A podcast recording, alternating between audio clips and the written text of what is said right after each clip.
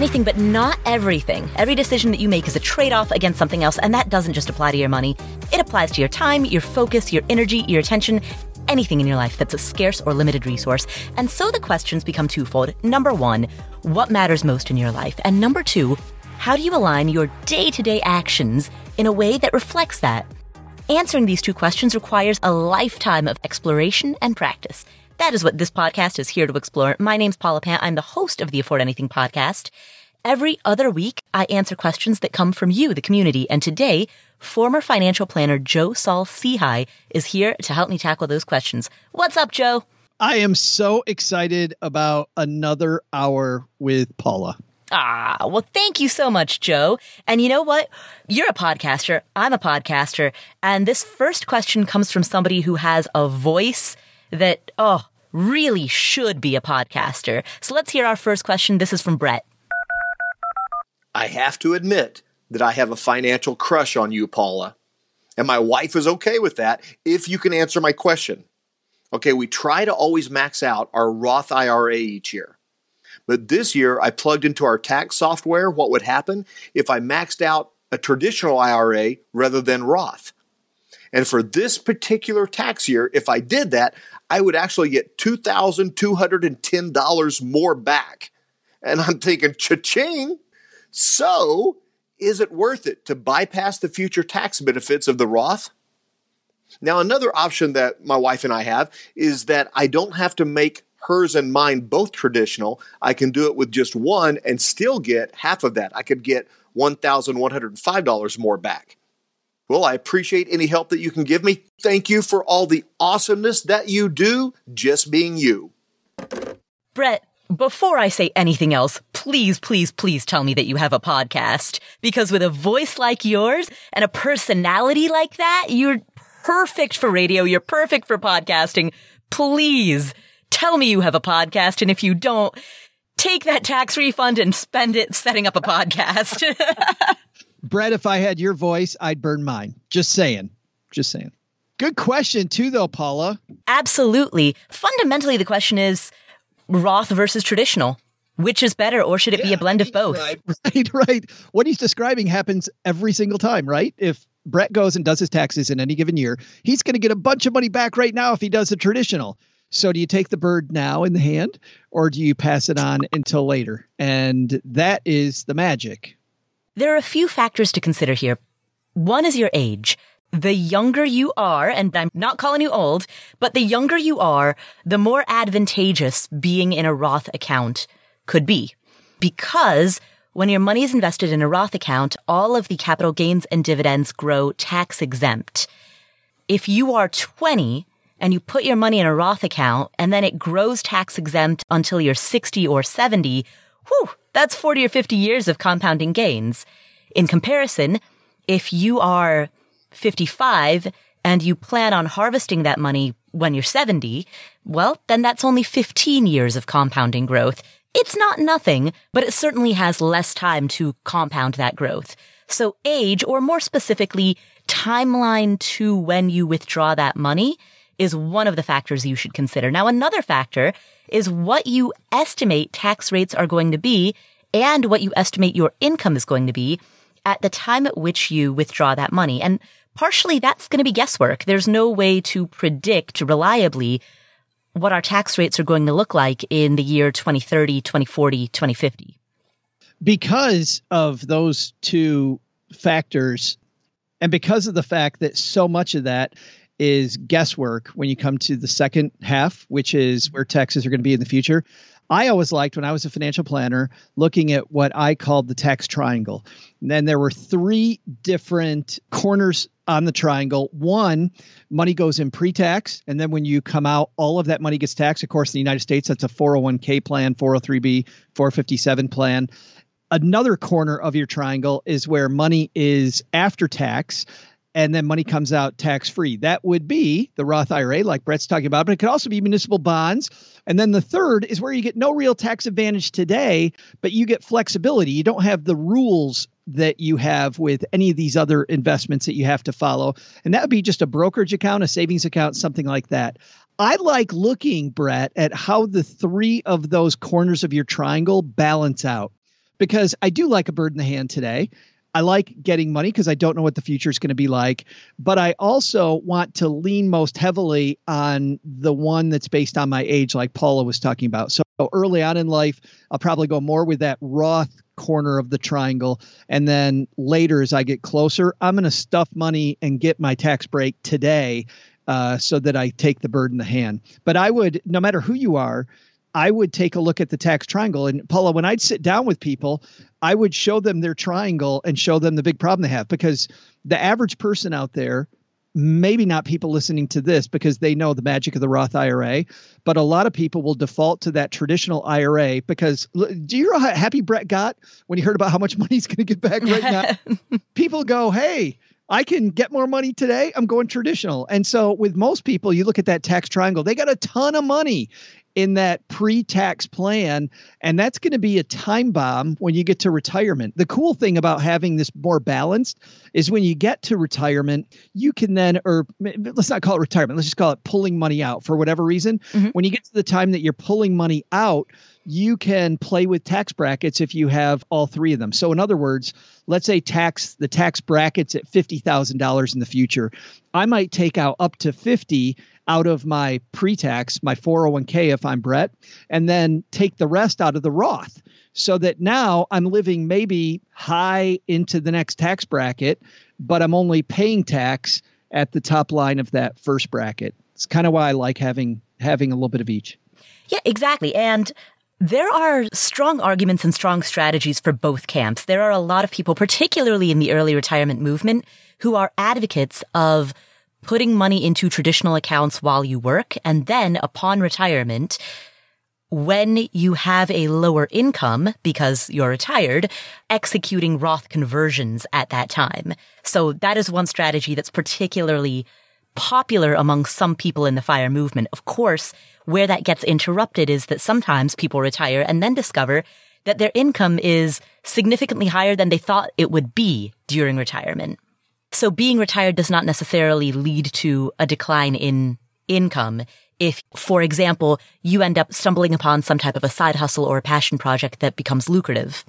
By contrast, there are others who like the approach of putting money into a Roth account for the simplicity of just not having to worry about it once you retire. So there are people who will favor Roth accounts for that reason. And that's the frustration right there is that even though there is a math problem here, Paula, this is one of the great problems that we can't solve based on math alone because there are too many variables coming up in the future.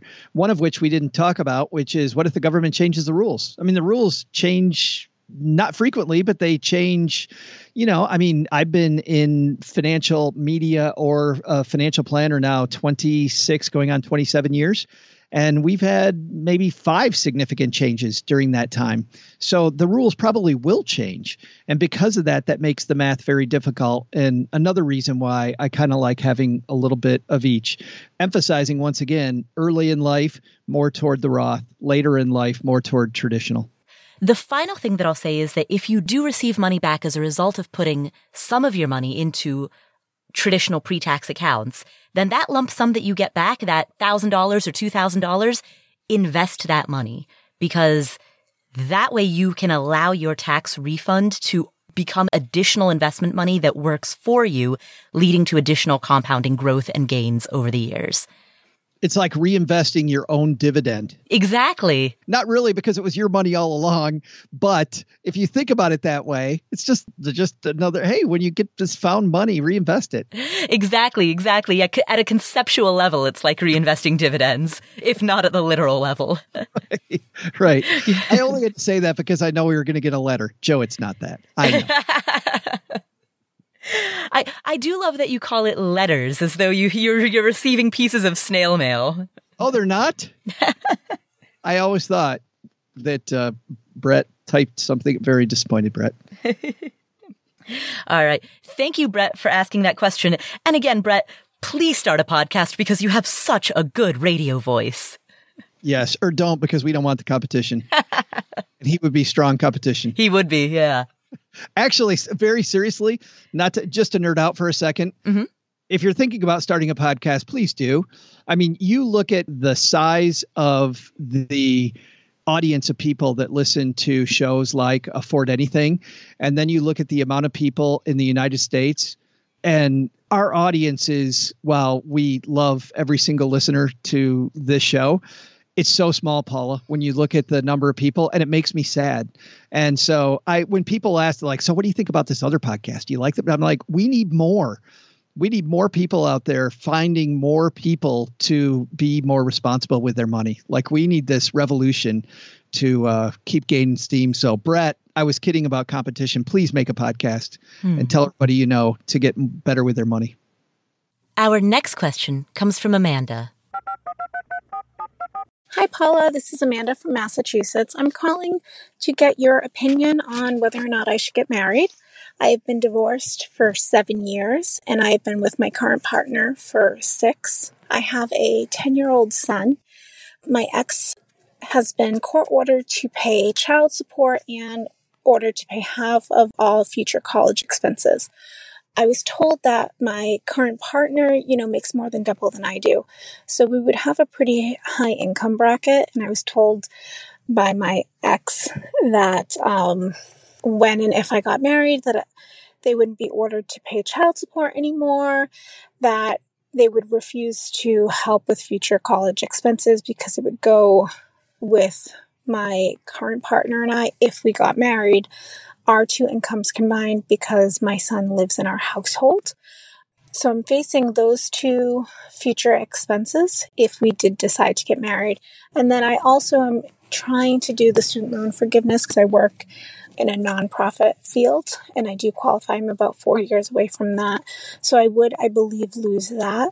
So I'm trying not to think about marriage in such a financial negative way, but I keep just focusing on those things, but I want marriage to be a positive thing. Do you have any advice for me? Thank you so much. Bye. Amanda, I don't think Paula or I have ever had anyone ask us whether they should get married or not. Have, have you had somebody ask you if they should get married or not, Paula? Oh, you know what? Once uh, there was an episode that I did with Farnoosh in which we spent the entire episode answering one question. It was episode 117 Farnoosh and I workshopped one question for the entire episode. And it was a question of whether or not a person, a particular caller was wondering whether or not she should get married. Wow. Obviously, this is beyond my pay grade. I don't know if you should get married or not. Uh, that's going to come down to you, but I do have some thoughts. The first one is I would not be listening to your ex for advice about uh, what's going to happen if you get married. Your ex, it just sounds like there may be some baggage in that relationship. And so I would not talk to them. I also wouldn't take my word for it or Paula's word for it. I would talk to an attorney about what really would happen. That's your first step. However, in my experience, there's two things.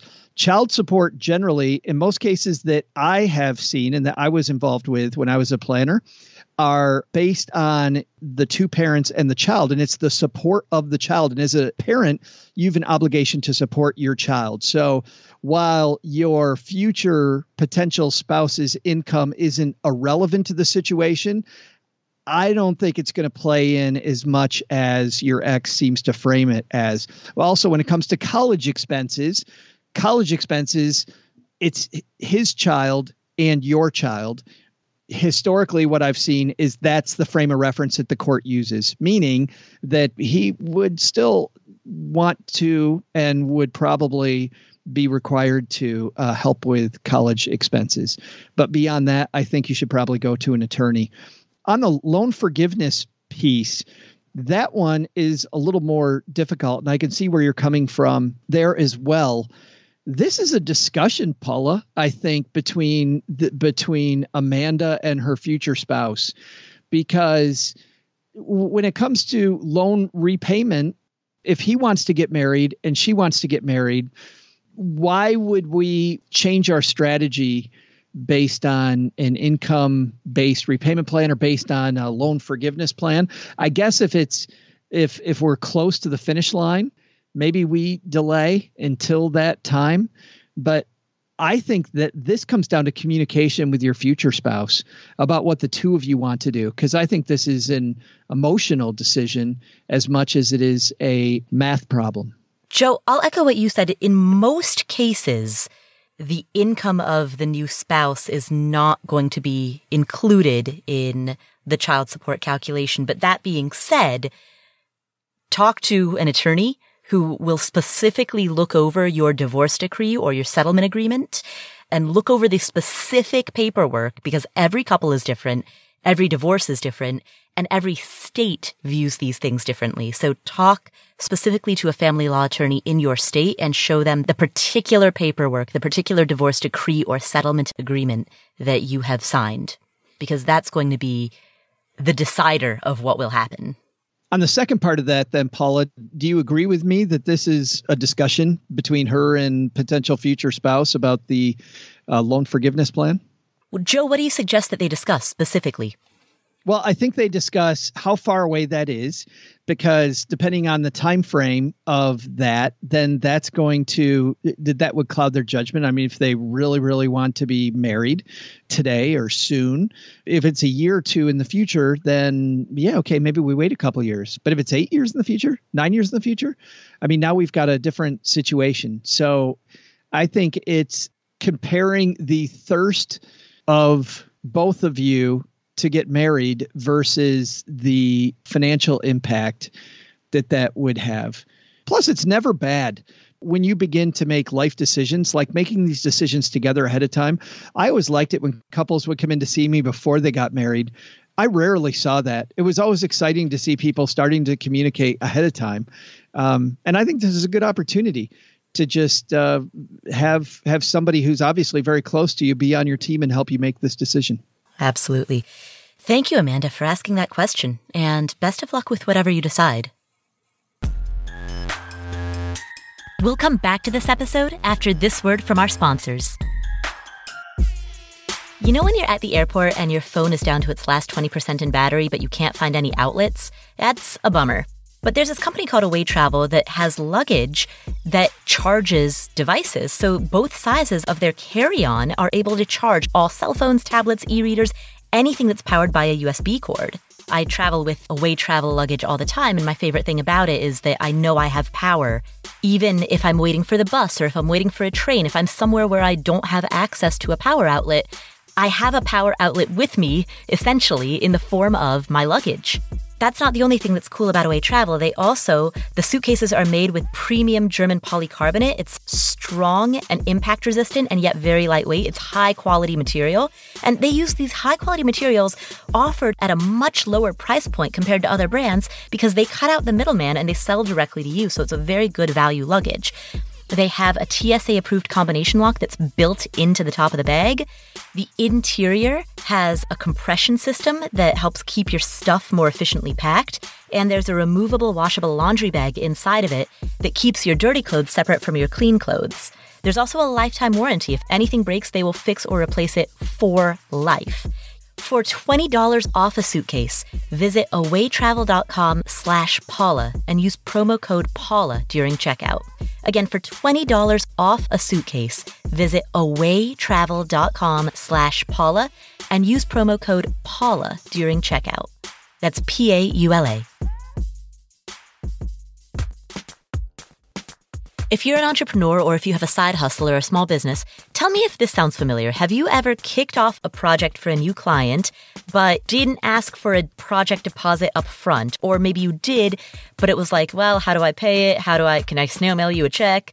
So you start this project without collecting a payment up front, and then the client doesn't pay you on time and you have to keep sending awkward late payment reminders it's like not that great. And in in the meantime, you're trying to pay your bills and run your business, and it's just bleh. It's part and parcel of being an entrepreneur, but there's a better way. FreshBooks has a pretty good solution. FreshBooks is an invoicing and accounting software that's designed specifically for small business owners.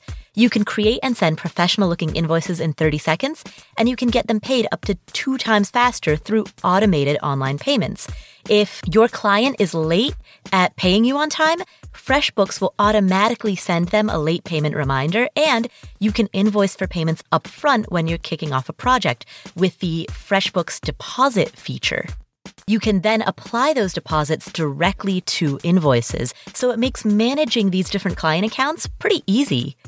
Give them a try for free for 30 days. There's no catch, and there's no credit card or debit card required. You can just try them for free without having to put in any of your payment information, so there's no gotcha at the end. Just go to freshbooks.com slash Paula. That's freshbooks.com slash Paula. And when they ask, how did you hear about us, type in afford anything. freshbooks.com slash Paula.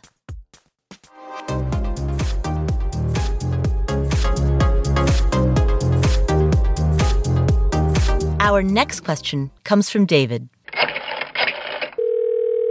Hey, Paula. My name is David, and I'm a huge fan of your podcast. Thank you for teaching us all so much. I've got a question that I think is kind of advanced, but I'm hoping you can answer it. My wife and I both have full time corporate jobs where we contribute about 8% of our pay to our employer sponsored 401ks, which ends up being well short of the 18K maximum. We also both fully fund each of our Roth IRAs. We save over half of our income each month, and most of that savings is going towards what will hopefully be our first home purchase this summer. All that said, our problem is taxes. Last spring, we were surprised with having to pay in to the IRS in both state and federal taxes, like a few thousand dollars. In April of this year, I made sure my wife and I both changed our withholdings so that our paychecks would withhold as much as possible for taxes. The issue is that I don't think we made it to our withholding goal that our tax professional told us. On top of all this, we also have a side hustle that my wife and I do together. In 2018, this business made just over 10,000 in net income. My question to you is this: can I open a solo 401k or a SEP IRA for myself based on that side hustle income in order to reduce our overall taxable income for 2018 and not have to pay in to the IRS this year? Thank you so much.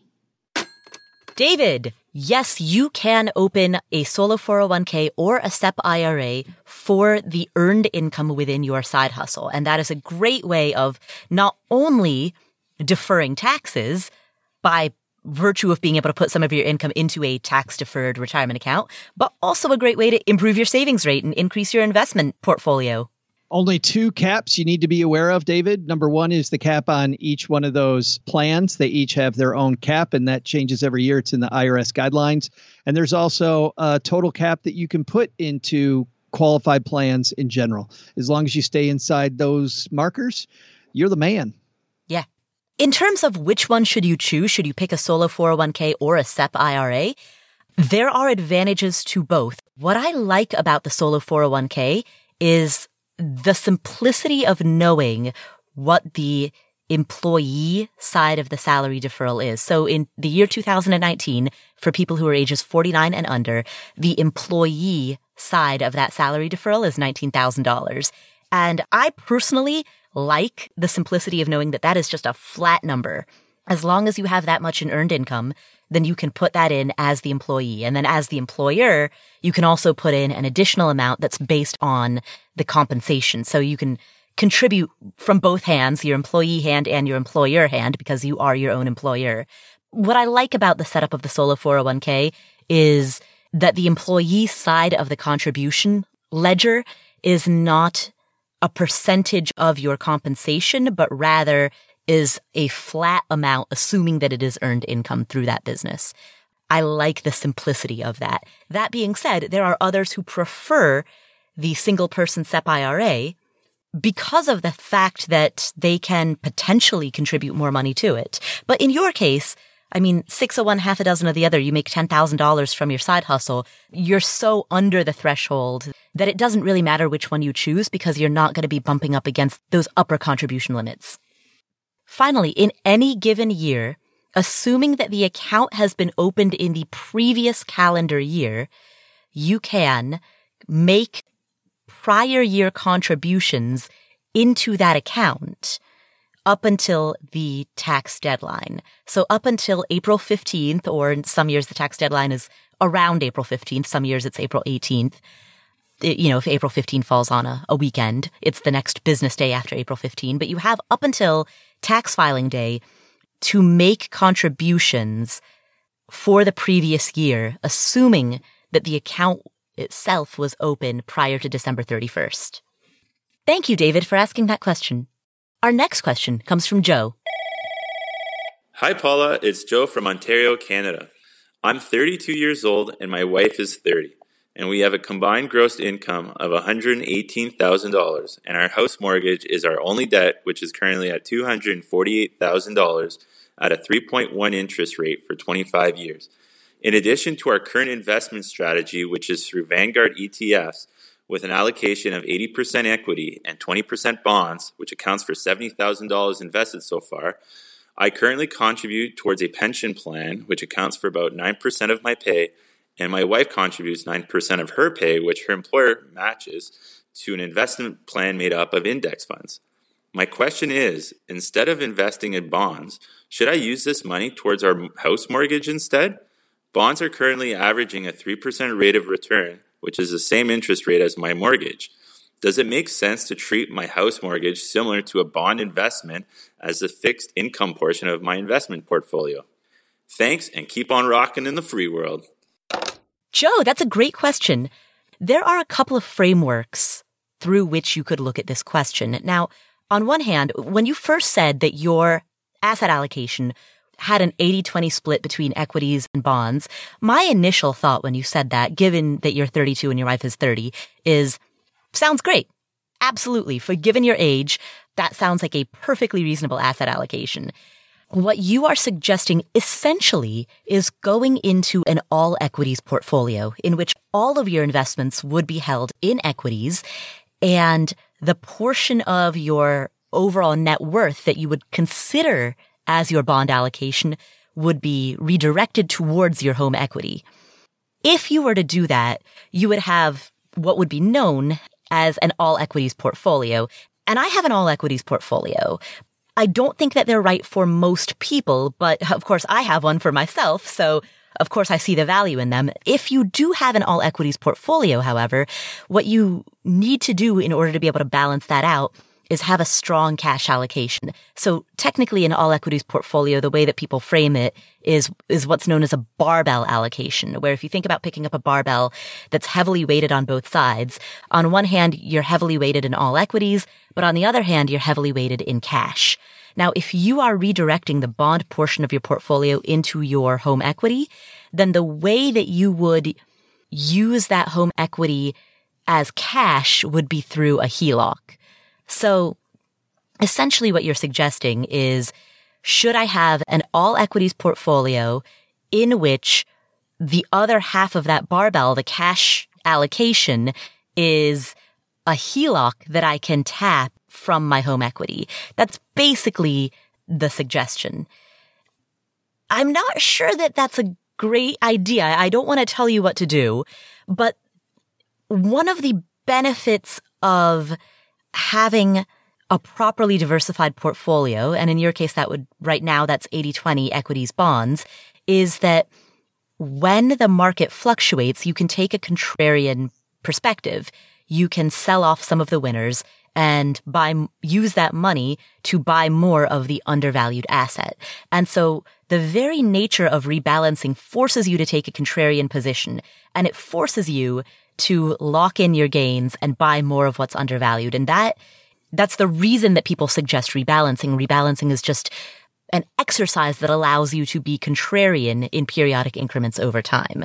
You can't do that when your fixed income allocation is locked up in your home equity unless you actually did draw money out from a HELOC in order to to buy more equities when they're cheap. But the probability of you actually doing that is not as high because you don't want to take money out of your home equity, um, or most people don't.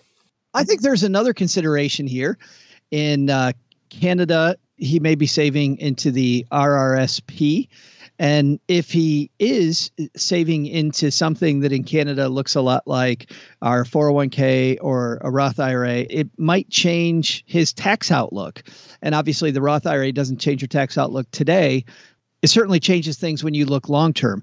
But more specifically, on the short end, if he's saving pre tax into a retirement plan and he saves less there to put that money into his mortgage, he's going to have less money available to do that. And I think he needs to know that. And then the second thing that he'd need to know is by putting less money away, that's going to be more taxable income.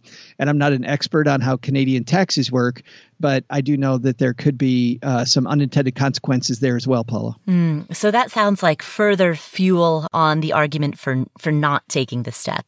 Yeah, but I do like two things about the way he thinks. Mm-hmm. Number one is he's looking at the comparison of interest rates. And I think a lot of people don't do that when they're looking at paying off debt versus keeping money invested.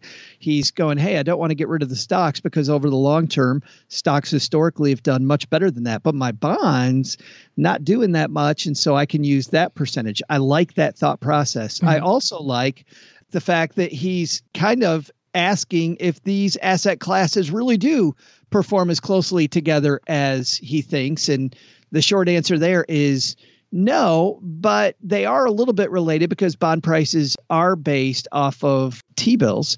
You know, mortgage rates will go up at the same time that bond interest rates go up and they'll go down. They're not the same, but there is there is a little bit of a link there. So I like that part of his thought process as well. Yeah, I like the question a lot. I like the the creative thinking and the lateral thinking that is is found in his question. So I I really like the question and I often hesitate to tell people what to do or I hesitate to give a strong recommendation because I would prefer to to talk through the pros and cons of either option.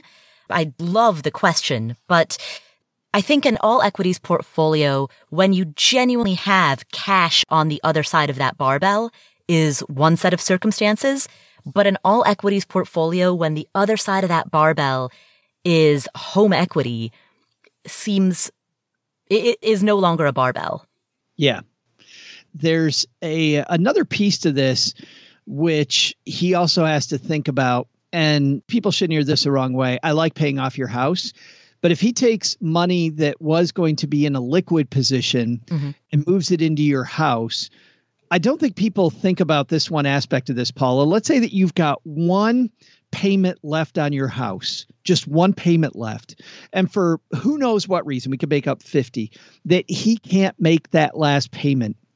What percentage of your house does the bank claim if you don't make just that one little tiny last payment? You paid off 99.9% of your house, you haven't made that one payment. Mm-hmm. They still take away the whole thing. And so you're taking something that's right now in a liquid position and you're moving it to an illiquid position. And that's that by the way is not not a reason not to pay off your house. I think people should pay off their debt. When that was first explained to me, I went, "Oh man, maybe this idea of having this liquid fund on the side, if I can keep my hands off it and then use that money later on to make a lump sum payment mm-hmm. into my mortgage might be a better strategy from that way too because i don't know what's going to happen in the future. What if what if i have a disability? What if something bad happens? Mm-hmm. exactly. I totally agree that that's my preferred mortgage payoff strategy is to let the money accumulate wait until it becomes a lump sum and then wipe out the whole thing in one big check. That way you preserve liquidity. You have the ability to use that money for other purposes if you need to or if you choose to. And you get the emotional satisfaction of just throwing a big chunk of money at a mortgage and wiping out the whole thing all at once. Yeah it's super. And you, you, by the way, uh, uh, so I've been in that position with people. I don't have, have we talked about this before? Mm-hmm. Um, how many people that I worked with personally, when they got to that point, took the money and paid off the mortgage? You and I have talked about this before. You said almost zero. I think the number was zero. I can't remember a person. and, and it's funny because it really is more about having the flexibility and the ability to do that. And some people would then turn on a stream of income from that that pot of money. They turn on a stream so that they it would make the payment. But they saw how much faster that pot grew than the mortgage declined and they they got it. I mean and and once they knew they had this money sitting there and they knew they could do it at any point they they didn't pull the trigger. Mm-hmm. It's funny that we bring this up because I am about to be that one person. I'm about to make a big lump sum payment. You are going to do it. Yeah, I am. But you know what's interesting is that so, um, well, maybe not. I was going to say being an entrepreneur kind of changes things, and I can't think of anyone I worked with that that wasn't a nine to five person that was employing that strategy. I think when you uh, have an income stream that comes from as many different places as yours may, and that you might not be sure where that's going to come from next month, Mm-hmm. it, it might make you a little more risk adverse and more likely to do that. Wh- Why would you do that versus just uh, create a, a stream where that pot of money pays off the payment every month so you don't have to? Well, I, I think for me, part of the motivation is that I don't just have one mortgage. I have many mortgages because Yeah. I've got all of these rental properties. And there comes a point where you're just tired of having so many and you want to reduce the number of mortgages you hold. Yeah, deleverage. Exactly. Yeah, right. Also, because I'm paying off the mortgage on an income producing property, the wiping out of that mortgage will lead to higher cash flow from that property. Uh, there it is. So yes. it does create a greater income stream. Now, technically, if I were to actually calculate what that income stream is, uh, you know, the, the dividend relative to the lump sum payment, it's Right. not a great one. But in the context of the reduced risk and also the greater simplicity in my life, I'm happy taking that smaller quote unquote dividend, so to speak. I can't think of a time where we use that particular strategy on an income producing property. So that's a good point too.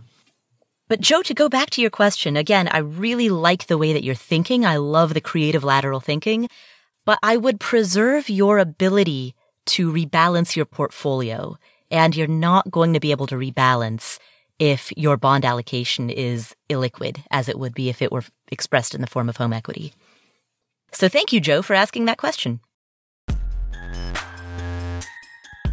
We'll come back to the show in just a second, but first, are you tired of getting nickel and dimed by your bank? And are you also tired of not earning very much interest on the money that's in your checking account? Check out Radius Bank.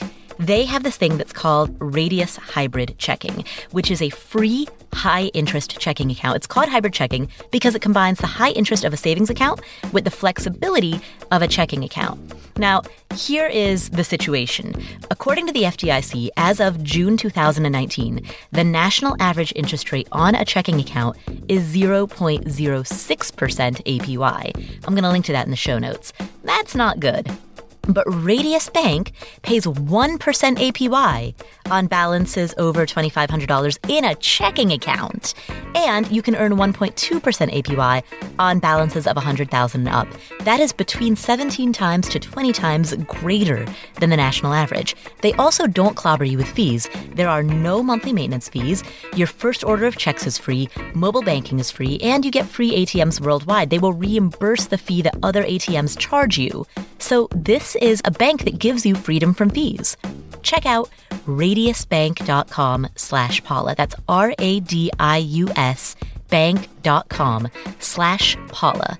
P-A-U-L-A. radiusbank.com slash Paula. Are you an entrepreneur or a solopreneur? Do you have a side hustle? Do you run a business? If so, you know that you're doing a lot of different things. You're balancing a bunch of tasks. And some of these administrative tasks, like filing taxes, running payroll, they're necessary for your business, but they're not going to be the big things that uh, move the needle. You could focus your energy on sales or marketing or product development. That's where Gusto comes in.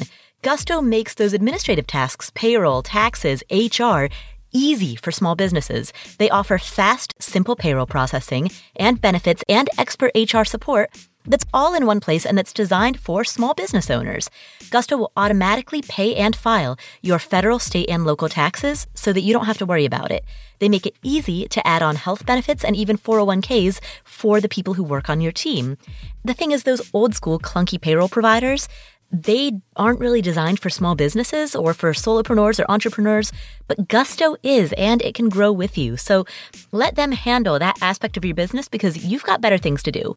You can try them for free for three months when you run your first payroll. So try a demo for free and see for yourself at gusto.com slash Paula. That's G-U-S-T-O dot com slash Paula gusto.com slash Paula, P-A-U-L-A.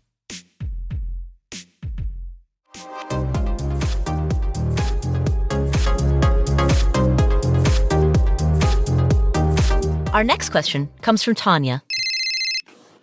Hi, Paula. My name is Tanya. My husband and I are 43 years old. We have a soon to be 16 year old and a 7 year old. One of the things we have done well is starting our autopilot retirement savings at an early age. One thing we haven't done well is aggressively manage expenses and debt repayments. Due to consistent contribution, high incomes, combined income over 200K, and the magic of compound interest, we've managed to save approximately 785K. In addition, my husband has a pension with a cash balance option of 89K, which he is 100% vested. We've also saved on and off in our children's 529 plans for a total of 33K. Our major concerns right now are low emergency funds, only two months' worth, and our debt. We have one car note at 1.9% interest with 24 months left on the term, one loan for replacement windows at 0% interest at 502 per month, and we currently have three loans related to our primary residence. The first loan is against my husband's 401k and matures in 2024, and we have a 15 year second mortgage with a 7% fixed interest rate with a payment maturity in 2029. Finally, we have a 30 year first mortgage with an interest rate of 4.25%. We recently reduced our 401k contribution rates to the minimum amount where we get our employer match with the hopes of pushing the cash flow towards aggressive debt repayment. I'm anxious to set us on a path to becoming financially independent, but feel a little despondent at our debt load and the fact that our daughter is fast approaching college. I've tried to convince my husband to downsize sooner rather than later. However, he would prefer that we wait until our daughter starts college. We are trying a bit of travel college hacking by having our daughter enrolled in a program where she will earn an associate's degree through the local community college while still in high school.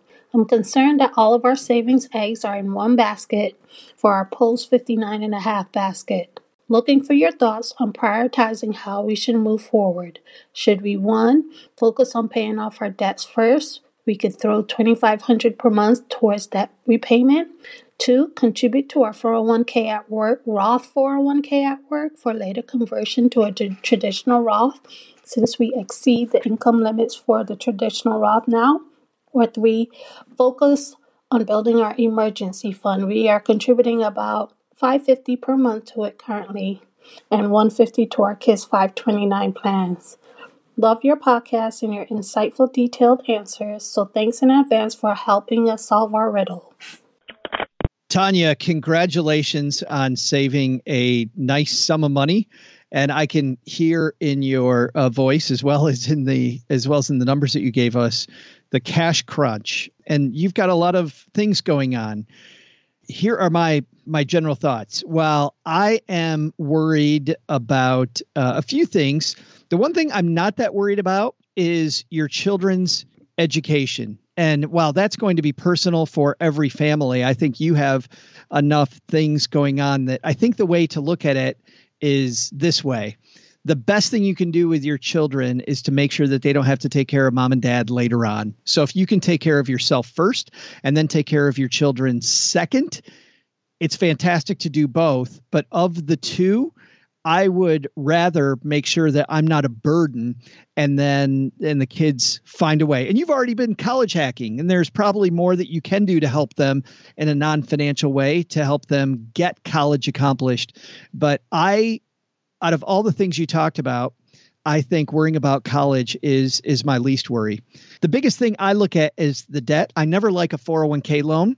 I mean, the past is the past. I would not have borrowed against your 401k. I that's always my last place to go get money. The 15 year loan on the house, the window replacement money. I look at these things, and obviously, if you had it to do over again, I would have tried to help you build a uh, fund to set aside money so that you could pay cash for those things in the future. Even though the windows are at 0%, I still want to pay cash because now it's hanging over your head. So I would focus mostly on the debt and your cash reserve. I would continue to save the $500 a month toward your emergency fund, but then I would attack the debt. And to do that, I would look at your expenses. And there are three expenses that are the biggest drivers uh, for any budget. Most people focus on these little tiny things. There's three big ones your housing, your transportation expense, and your food cost. We didn't talk about food cost. You have your housing mortgaged heavily. I think then you might want to look at your vehicle and maybe make a different decision around your car, even though it's at a low interest rate, it's a depreciating asset. And then your food cost, I'm not sure what you're doing there. And then I would take as much of that money as I possibly could and I would I would begin deleveraging. The 401k loan because you're paying yourself back with interest presents a conundrum for me because on one end the damage is already done the second you take the mortgage out. However, you give up opportunity cost in the market the longer that loan is out. However, at the end of a long expansion, and I do not like looking in the crystal ball, currently I would still prioritize that, I think, below the home equity loan that you have, the 15 year home equity loan. Mm-hmm. And I think by eliminating the car loan, the 15 year home equity loan, you're then able to deleverage so that at the very least, when your 16 year old gets to college, you have some flexibility. But even more than that, for retirement, for your bigger goal of the two of you being financially independent, uh, getting rid of that debt load, I think, is going to make it much easier. Mm-hmm. Yeah, I uh, I agree. Sell the car, get rid of that car, and buy something cheap in cash, just something that runs and gets you from point A to point B. And then in terms of what to prioritize, I, I am torn between repaying the 401k so that you can then have more money in that 401k that can accumulate compounding growth. Or, uh, I agree with you, Joe, the 15 year loan because it has a 7% interest rate. I mean, that's a pretty significant interest rate. So I, I am torn between the options of repaying the 7% 15 year mortgage or repaying the 401k loan. But between those two, I think I would still lean towards repaying the 401k loan. Um, yeah, I'm so torn on mm-hmm. those as well. I could, I could, I could advocate that. I mean, I t- you could hear it in my voice when I was trying to pick one. Yeah. Could, and, and maybe I, that's the takeaway, you know, maybe between those two, Tanya, which one of those two gets you more excited about savings? Which one of those two motivates you to contribute more? Because if one of those two is bothering you more, like if the four, the loan against the 401k bothers you and keeps you up at night and therefore motivates you to make greater contributions to paying it off than you otherwise would, then pay off that 401k loan first. On the other hand, that 15 year mortgage with a 7% interest rate, I mean, that's a high interest rate on a home mortgage. And so if paying that one off is the one that really gets you going, then pay that one off first. Cause as you can hear, both Joe and I are conflicted about which one of those two we would tackle first. But we both agree that one of those two is the one that you should tackle first. Yeah, and and and don't pick them both evenly. Make minimum payments to one and and pile the money on the other one so that you free up cash flow more quickly. Mm-hmm don't do a 50-50 split. Yeah. Which it, whichever one you choose, go hard at that one. Yeah, I totally agree with that. The other thing that I would like to see you do, your emergency fund only represents two months worth of your expenses. I would like to see you boost that to at least three months. And, and maybe after you sell off your car and get a cheaper car, you might even boost it to four. But I pretty strongly feel like a three month emergency fund should be the minimum. There's a bigger question here, though, Paula, that Tanya didn't ask that I think we need to talk about, which is window replacement loan, car loan, 15 year home equity loan, 401k loan. There's a discussions about money. And I love the fact that Tanya called in, mm-hmm. asked this, but these are discussions deep discussions about money. And by the way, they don't have to start off as deep. Uh, Cheryl and I have a weekly discussion about money. What are our goals? Where are we headed? We look at the bills together And because we do that, I found that that our debt that we had at the time that we started that, we were in real financial trouble when we started that back in the late 1990s. Mm-hmm. When we started just having those discussions, that was better than having a budget. It was better than having money tracking and we do both of those things.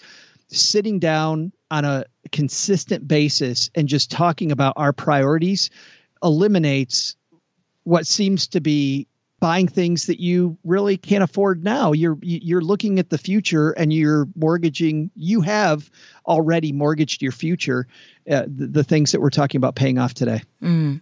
and i would hope tanya you mentioned that you and your husband had discussed possibly selling the house but he wants to wait until your daughter goes to college. I don't know if that's a reference to waiting until the 16 year old goes to college which would only be two years i'm assuming or if that's a reference to waiting until the seven year old goes to college, which would be another 11 years.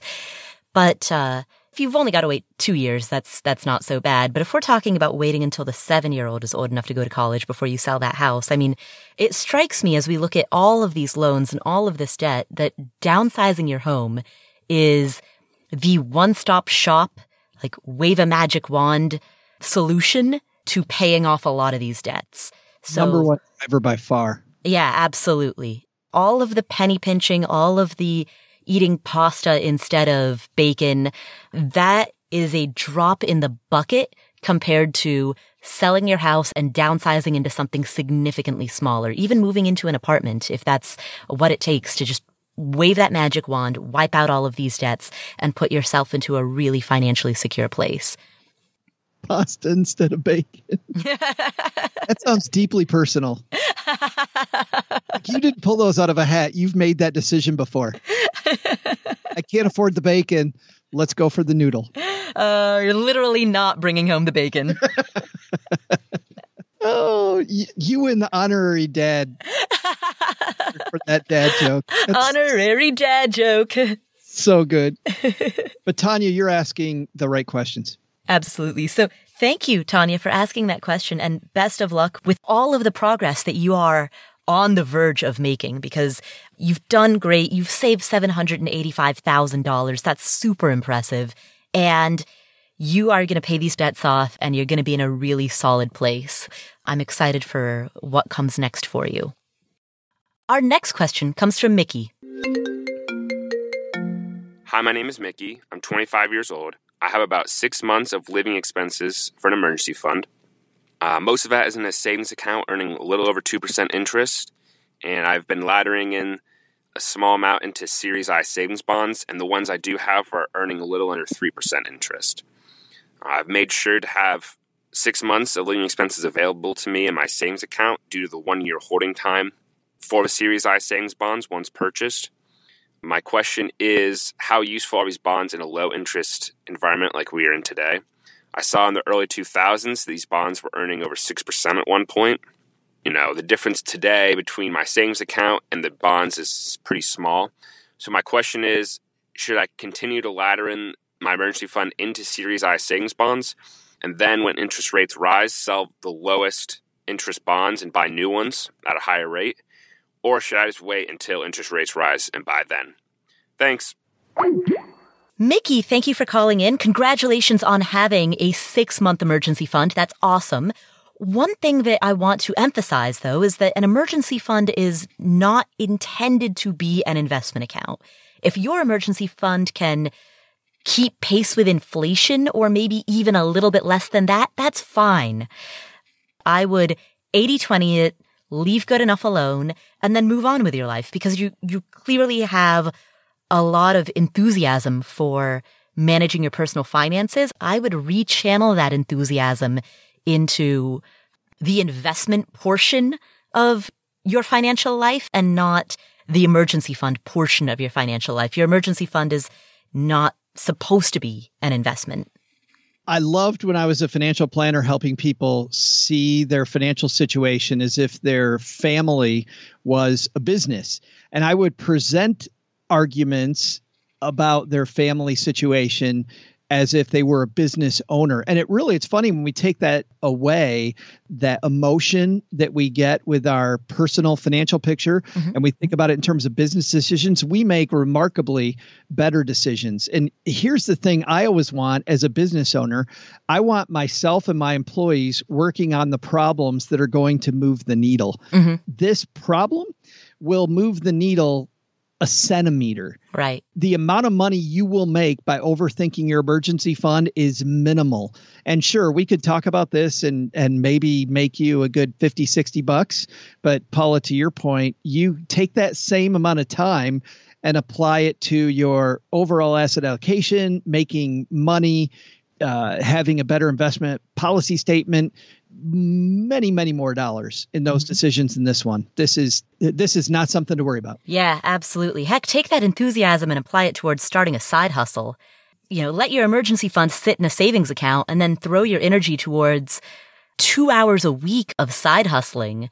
That will make a significantly bigger impact on your finances than laddering your emergency fund into savings bonds I get the desire of investors to want to maximize every dollar mm-hmm. to the point that some people do the opposite of what Mickey's talking about. Mickey's maximizing the account. You and I know people that say don't have an emergency fund at all because that interest rate's too low, mm-hmm. right? Just completely.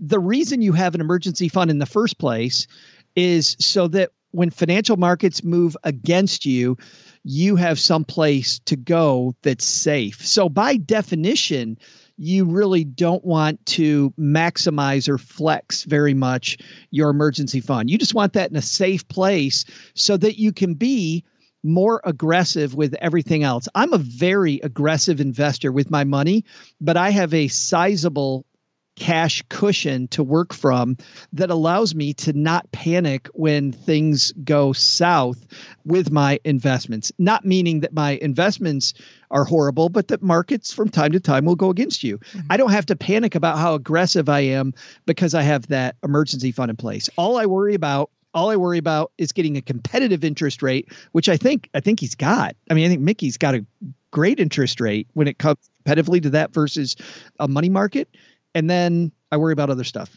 Absolutely. In fact, you can almost think of it this way. You pay a fee for anything you do, right? If you go to a movie theater, you pay an admission fee, you pay a ticket price in order to watch that movie. Volatility in the stock market is the fee that we pay. It's the price that we pay for admission to the stock market.